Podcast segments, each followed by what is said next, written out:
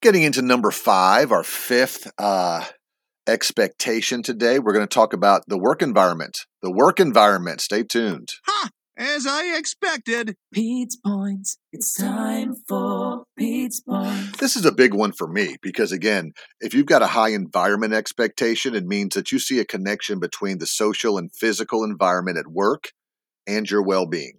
Um, you want to enjoy your place of work. You want your work environment to be conducive to your physical and mental health.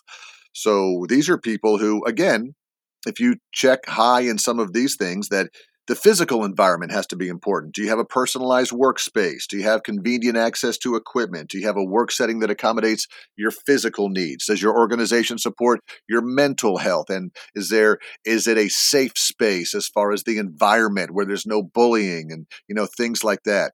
Um, you expect your coworkers to be friendly and respectful of each other in terms of the social environment, and you want to enjoy the company of your coworkers. Maybe even want to have friends at work. You know, one of the Gallup Q12 questions for employee engagement is I have a I have a best friend or I have a friend at work. So this is important to a lot of people. So think about what's going on right now in the world with COVID. A lot of people love their work environment because it was a great job for them.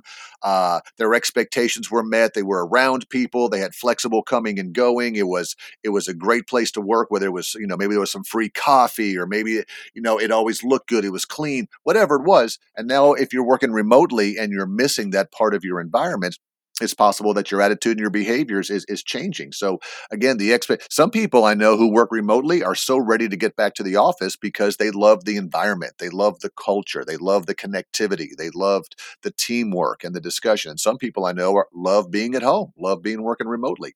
So the environment's a big one the environment's a big one when it comes to employee expectations. So as you're starting to build your bench strength and you're starting to hire more people for the future, as you start going to a hybrid work model or work from home or half at work, half in the office, you may want to have some interview questions around the expectations of what employees have as far as work, um, um, the environment that is, because that might help you get a right fit person in a right fit role. Hey, have a great Friday, everybody. We'll talk to you again tomorrow.